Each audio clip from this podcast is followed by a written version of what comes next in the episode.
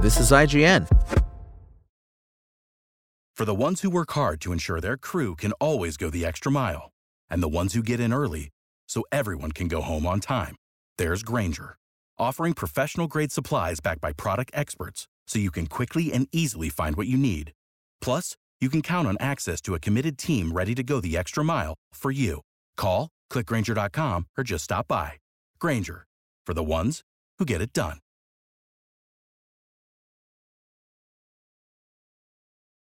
Just as video games overcame toys at the top of Christmas lists, physical video games have now fallen away to virtual currency in gaming subscriptions like PlayStation Plus, Xbox Game Pass, and Nintendo Switch Online.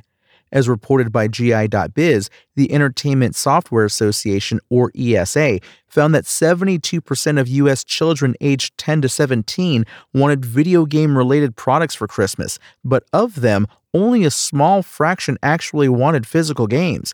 Subscriptions sat at the top of spot-on letters to Santa, with thirty-nine percent of children wanting them. Consoles followed at thirty-eight percent, accessories at thirty-two percent, and in-game currency at twenty-nine percent. The least popular option was the aforementioned physical games, which sat at twenty-two percent. Video game-related products were the most popular Christmas gifts period, though, with its seventy-two percent even overcoming money and gift cards at seventy percent. Clothes and accessories came in at sixty-six percent, electronics and tech at sixty-two percent, physical toys and games at thirty-eight percent, tickets and experiences at thirty-two percent, arts and crafts at twenty-eight percent, and books at twenty-six percent. The E S A offered some other insight in its report, which surveyed more than five hundred children and more than five hundred adults. For the latter category, it found that one in three planned to buy video games for themselves or others, and fifty-seven percent of parents considered buying video game products for their children. More than two hundred twelve million Americans play video games regularly, so it comes as no surprise that games are at the top of this year's wish lists, said E S A President and C E O Stanley Pierre-Louis.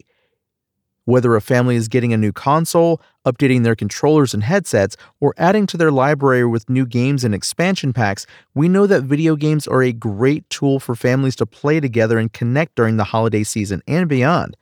The shift to digital won't necessarily come as a surprise to many, as digital sales accounted for an estimated ninety percent of games sold in the U K in twenty twenty-two. Similar trends are occurring around the world as the convenience of digital downloads and preloading are overcoming physical discs.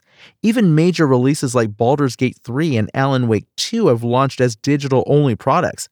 Street Fighter and Resident Evil publisher Capcom also said back in twenty twenty that eighty percent of its sales were digital, while later that year, Cyberpunk twenty seventy-seven reportedly saw the biggest digital launch of all time.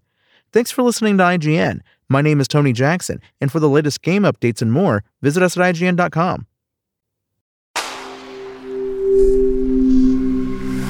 Spoken Layer.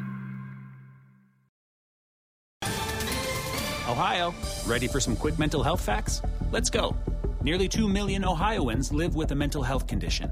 In the U S, more than fifty percent of people will be diagnosed with a mental illness in their lifetime. Depression is a leading cause of disability worldwide. So why are some of us still stigmatizing people living with a mental health condition when we know all of this? Let's listen to the facts and beat the stigma. Ohio, challenge what you know about mental health at beat the stigma dot org.